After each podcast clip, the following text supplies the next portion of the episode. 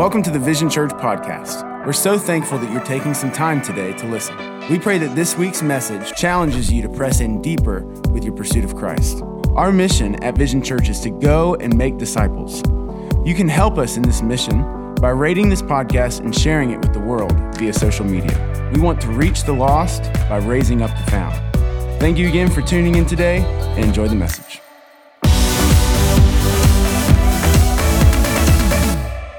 If you have your Bible, we're going to go ahead and jump in today to Isaiah chapter 9, beginning in verse 2. Isaiah chapter 9, beginning in verse 2. While you're turning there, just let me encourage you. Uh, if anything in today's message and, and service blesses you, this is a perfect opportunity for you to text somebody, tell somebody, get here tonight at 5 o'clock and 6.30 because we'll have plenty of room for them at that time. And also, can we give it up for our worship team who did a magnificent job? My goodness. Wow. This team, I'm telling you, we are blessed beyond imagination. It's embarrassing how blessed we are as a church. Trust me, I travel and preach sometimes, and I'm always like, thank you, Jesus, when I'm coming home. It's true, sorry. also, I want to give you an update. If you're new to Vision Church, this June we closed on 6070 East Independence Boulevard, Charlotte, North Carolina, and we're raising money to transform this space so that lives will be transformed in it. That's the future of what it's going to look like. Um, we set a goal to raise $1 million by May 2023. And I'm pleased to tell you that um, we started the campaign in September. We've raised $566,790. Come on, somebody. That's amazing. Thank you to those of you who have given and contributed and sacrificially given. This is the most generous church I've ever seen in my life. And for those of you who give, I just want to say thank you, thank you, thank you. Every cent is going into the transformation of that facility. With that being said, we still have $433,000 left to go by May. And guess what? It's gonna happen. It's gonna come in. We're gonna have more than enough to do the work that He's called us to. And if you wanna be a part of that, you can do so online at your own convenience at visionchurch.com. Now for the Word of God, Isaiah chapter 9, beginning in verse 2. The people who walk in darkness will see a great light. For those who live in a land of deep darkness, a light will shine. You will enlarge the nation of Israel, and its people will rejoice. They will rejoice before you as a people rejoice at the harvest and like warriors dividing the plunder. For you will break the yoke of their slavery and lift the heavy burden from their shoulders. You will break the oppressor's rod, just as you did when you destroyed the army of Midian. Their boots of the warriors and the uniform, bloodstained by war, will all be burned. They'll be fuel for the fire. Verse 6 For a child is born to us a son is given to us, and the government shall rest upon his shoulders, and he shall be called Wonderful Counselor, Mighty God, Everlasting Father, Prince of Peace, and his government and its peace will never end. He will rule with fairness and justice from the throne of his ancestor David for all of eternity, and the passionate commitment of the Lord of heaven's armies will make this happen. Pray with me now. Father, we come to you in the mighty name of Jesus, and we love you for you, who you are, and we are thankful for your word today. It is with humble expectation that we approach Isaiah chapter 9 today. I pray you'd be strong in my weakness and that you would illuminate this right before our eyes. It's not good sermons that change lives, it's the moving of your Holy Spirit. And so today, Lord, I ask you to be strong in my weakness May I be hidden behind the message of the cross and you do what only you can do in this place. Touch every heart and every life. It's in Jesus' name we pray. And everybody said, Amen. Amen. So, a little context here the book of Isaiah is written in roughly 700 BC. So, 700 years before Christ came to earth, the prophet Isaiah wrote a messianic prophecy foretelling of what the Messiah would be like. He's foretelling the future, pointing forward to Christ. During this time, there was a deep darkness that was over the nation of Israel. And Isaiah prophesied a warning to them that oppression was coming in an even greater level, and the night was going to grow darker. He warned them that the Assyrians were about to invade the northern kingdom of Israel and that they would suffer greatly. And in the midst of this darkness and tumultuous picture that he paints, he actually brings some good news. And he says in Isaiah 9 1, Nevertheless, that time of darkness and despair will not go on forever. This first entrance of this messianic text comes with good news, and he says, The trouble won't last. If you would, look at your neighbor, help me preach, and tell him the trouble won't last.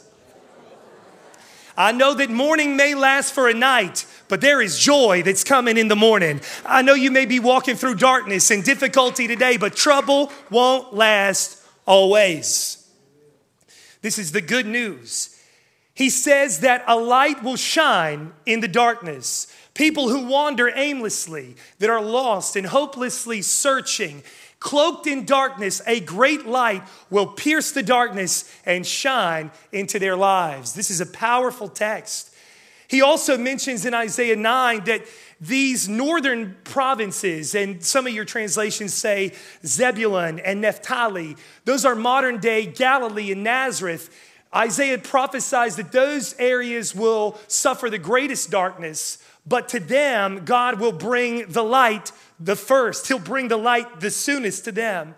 And if you're remembering, Jesus Christ, our Messiah, hails from Nazareth and Galilee. The people that suffered the greatest, that endured the longest darkness, to them he gave the light the fastest.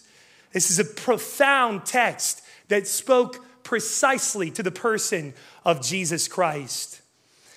Over the next few minutes today, we're just going to unpack this text, and I pray and believe that God is going to speak new life and bring revelation before us all. I want to look at verse 6 again. A child is born, a son is given. Help me preach. Look at your neighbor on the left and say, A child is born. And now look at your neighbor on the right and say, A son is given. Ooh, y'all are alive today. I like that. I like it. A child is born, a son given. Now, at first glance, it seems like he's saying the same thing twice, but I want to direct your attention to the reality that every word, every sentence is inspired by the Holy Spirit and it is there by design. This is a repetition and anytime the Hebrew text repeats a statement, it is for the utmost importance to emphasize the statement. The prophet Isaiah wants you to know that the Messiah will come, he will be a child born and a son given. Although on the surface it appears to say the same thing, there's actually two distinct and profound realities that it is revealing. So the first thing is a child is born. This statement reveals the humanity of the Messiah. One of the first heresies and oldest heresies that was preached in the New Testament was that Jesus was not fully human. The only reason he could perform the miracles, open the blind eyes, cause the deaf to hear, and the lame to walk was because he was God alone. They denied his deity. Many of the early Gnostics preached that Jesus' resurrection was spiritual in nature, that it was not a physical, glorified body that was raised from death to life. And I say to you, that is heresy. He was fully God and fully man. He became flesh and dwelt among us. His humanity is absolutely critical and essential in our Christian faith. The scripture reiterates over and over the humanity of Jesus Christ. Remember in the Gospels, it tells us that Jesus fell asleep while on a boat with the disciples in the midst of the storm. While everybody else was panicking and freaking out, Jesus was at peace, he was content. Many of you are worrying about things that you can't control. And most of the stuff you worry about won't ever come to fruition anyway. We can take a note out of the page of Jesus and let it be well with your soul. Worrying is not going to change your circumstance. Be at peace because know who's on the boat with you. But Jesus fell asleep. In the Gospels, it also tells us that Jesus wept at the tomb of Lazarus. He mourned the passing of his friend that he loved dearly. Scripture tells us in Matthew chapter 4 that Jesus was hungry.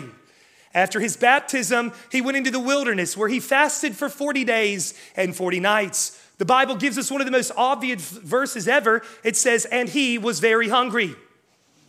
You and I would be hungry too if you fasted for 40 days and 40 nights. Again, what, what I'm doing here is I'm emphasizing his humanity. It's important that you recognize that he was not just he was not just fully God, he was fully man. And that's what the prophecy foretold a child would be born. Ultimately, Jesus was tired at, the, at John 4 at the woman at the well, sat wearily beside it, and ultimately he died on a rugged cross. Deity cannot die, humanity can.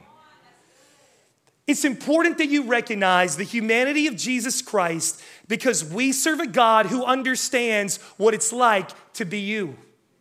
Hebrews chapter 4 verse 15 says it this way, "For we do not have a high priest who cannot sympathize with our weakness, but was in all points tempted as we are, yet remained without sin."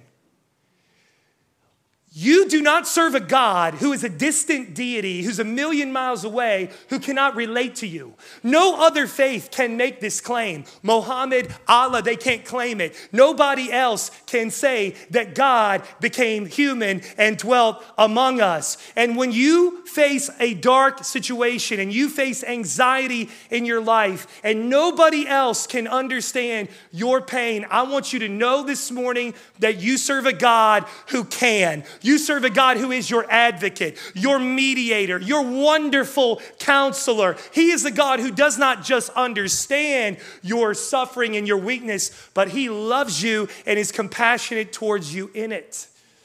Anybody thankful today that we have a God who knows what it's like to be human? This is incredible, church. And when nobody else can relate to you or understand you, turn to Jesus. He was tempted in all points, yet he remained without sin. The Old Testament gave him a name, El Roi, which means you are the God who sees, you are the God who perceives. Now, that may sound obvious to us today, but in the ancient world, this was a revelation because in all other nations in the world, they worshiped graven images that were made out of wood and stone, and the people would adore and make sacrificial offerings to these graven images. But no matter how much they praised them, no matter how much they loved them, the images and the idols could never love them back. They were inanimate objects. But the God of Israel, the God of Abraham, Isaac, and Jacob, is a God who is a living God, a God who perceives, who interacts with his creation. He is alive and well and concerned with the affairs of men. Anybody thankful you have a God today who sees you? Who when everybody else overlooks you, there's a God who sees you. David said, "What am I that you would even be mindful of me?" You are the God of all creation. You merely spoke and the universe unfolded. Its vast expanses. You are great and glorious. What am I that you would even know my name? But the scripture tells us that we have an advocate, a God who sees and perceives. He understands our humanity. He was born as a baby, born as a child in weakness. I have a newborn child. He's about a month old, and I can tell you, that's about as helpless as they come. He can't change his diaper. He can't do nothing but eat and sleep. A little funny, you're welcome. I'm not bitter, I promise. It's good. It's good. I love my child. I love him. But what I want you to understand is that Jesus could have stepped onto the scene of planet Earth as a grown man like Adam middle aged. But instead, he chose humility and meekness. Born in obscurity as a child, he became humble and vulnerable before us. Philippians 2 7 says, But he made himself of no reputation, taking on the form of a bondservant and coming in the likeness of men. Do you understand what I'm reading to you today? The King of glory, the creator of heaven and earth, he chose to be a servant. He could have stepped onto the scene and demanded our praise, yet instead, he washes the very feet of the disciples. He models servitude. That is the God that we're talking about today. And don't get it twisted. We don't worship him today because he demands it out of obligation. No, we today worship him in response for his sacrificial death, his person, his character. We worship him not because we have to, we praise him because we get to. He came not to be ministered to, but to minister. Matthew 20, 28. In humanity, listen to this just as the Son of Man did not come to be served, but to serve and to give his life as a ransom for many. Glory to God in the highest. It is important that you understand that your Messiah is fully man. Fully man. Now, then it says, but a son is given. And this does not speak to the humanity of Christ, but rather the deity of Christ.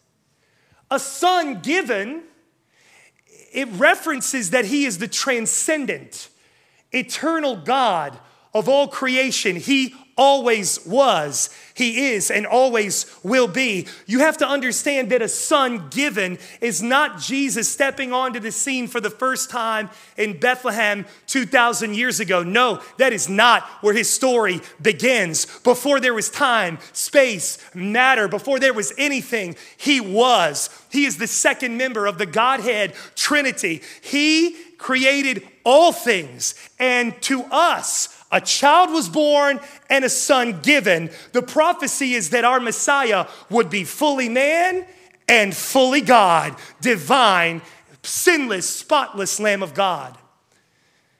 Jesus did not become a king, he was born a king.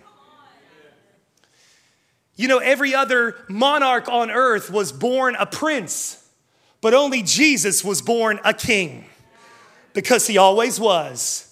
Prince Charles, Prince Harry, you know, get into all that stuff. They're born a prince, but Jesus, born a king. Come on, somebody. And his kingdom will have no end, and he will reign in glory and power. He is Emmanuel, God with us. In this Christmas season, if you don't take anything else away, I pray that you would remember that He is Emmanuel, God with you. Not just God with you when you feel Him, not just God with you in the good days, but even when you cannot perceive Him, even when you cannot feel Him or sense Him, by faith we rest in the confidence that He is God with me. Some magnificent promise. I want to read to you John chapter 1. I'm going to read several verses. That's not an apology, I'm just letting you know. We're going to read the Bible in church.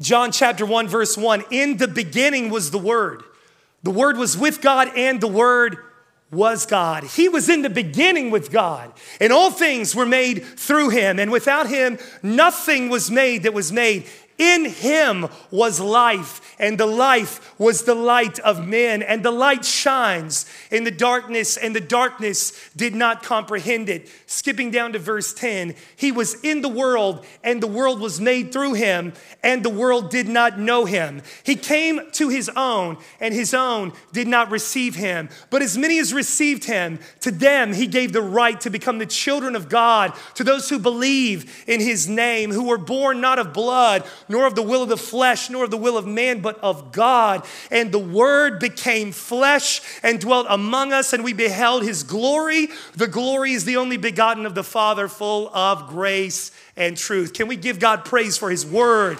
Come on, Vision Church, and give Him praise. It's magnificent. It's beautiful. He is a son given. He was in the beginning with God, and all things were made through him. Verse 10 grips my soul every time I read it. He stepped into the world that he created, and the world did not recognize him. He came into his own, and they rejected him.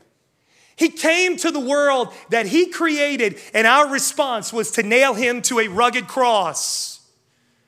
I want you to understand today that if Jesus were to arrive in bodily form on earth today, we would do it all over again because the world is at enmity against God. And I want you to hear me loud and clear this morning. You are either God's child or you are God's enemy. There is no different, there's no gray area. It's not like, well, I'm his cousin or third cousin. No, no, no. You are either his child or you are his enemy.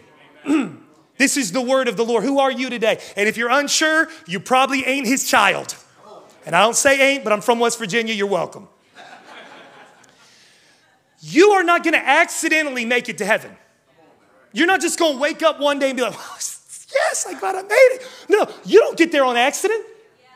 You get there on purpose because you humble yourself, repent, and rely fully on the finished work of Calvary's cross where the Messiah bled and died for you.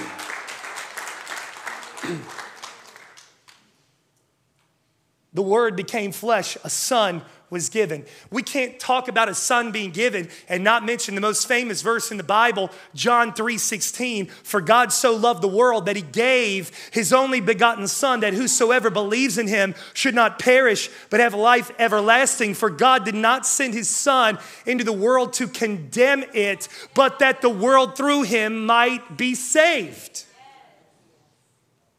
My God.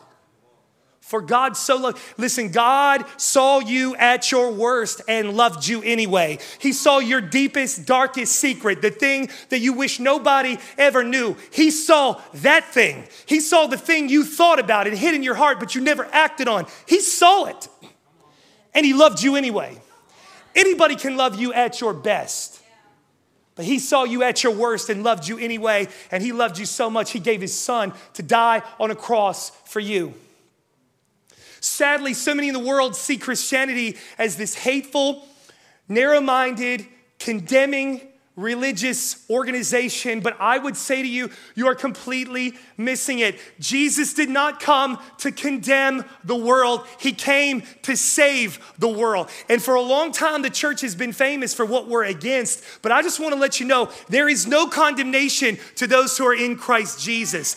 In Christ, former things pass away and all things are made new. And there is a difference between condemnation and conviction.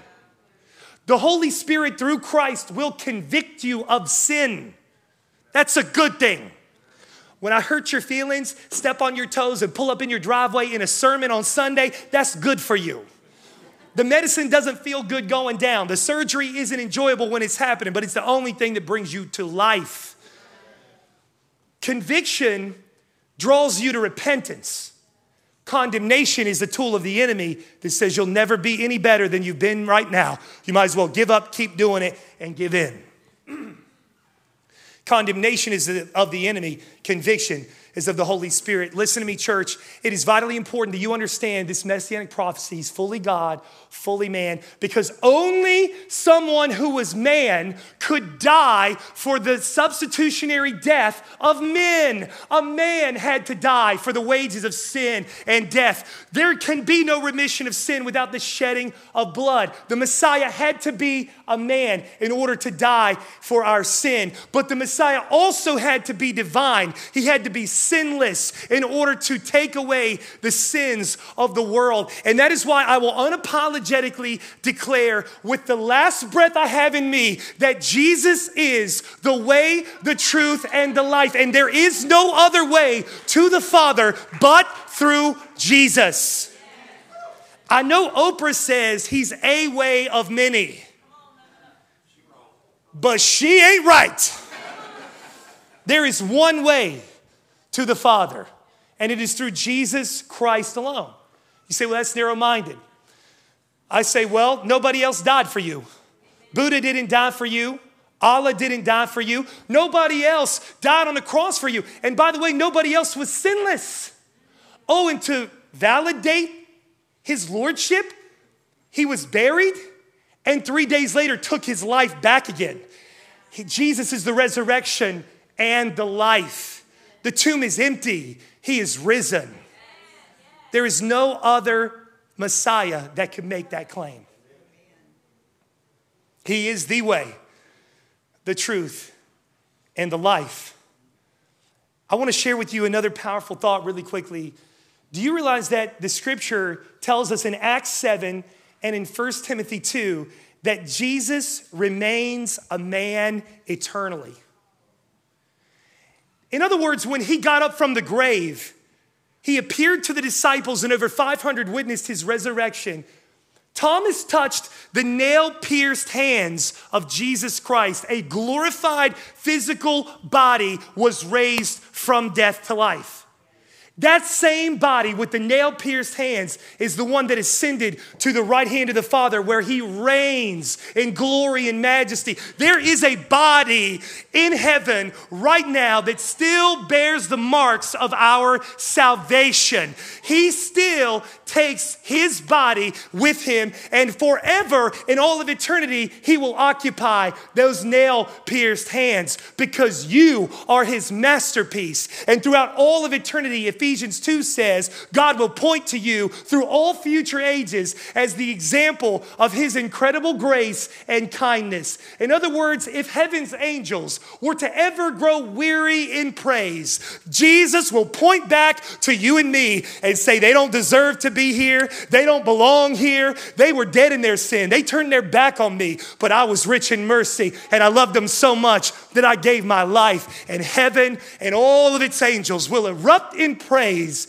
and adoration of the greatness of your God. And by the way, scripture implies that even the angels will marvel at your salvation. Because when angels fell, there was no plan to redeem them. Not a drop of blood was shed to purchase their redemption. Oh, but for you and I who are made just a little bit lower than the angels, He paid a high price for you. Do you understand that it's God's will that none should perish, but all would find everlasting life? God does not want anyone to go to hell. He wants everyone to be saved. And ultimately, God does not send anyone to hell. We send ourselves by rejecting Him. What more do you want God to do for you? He gave His only Son to take away the sins of the world.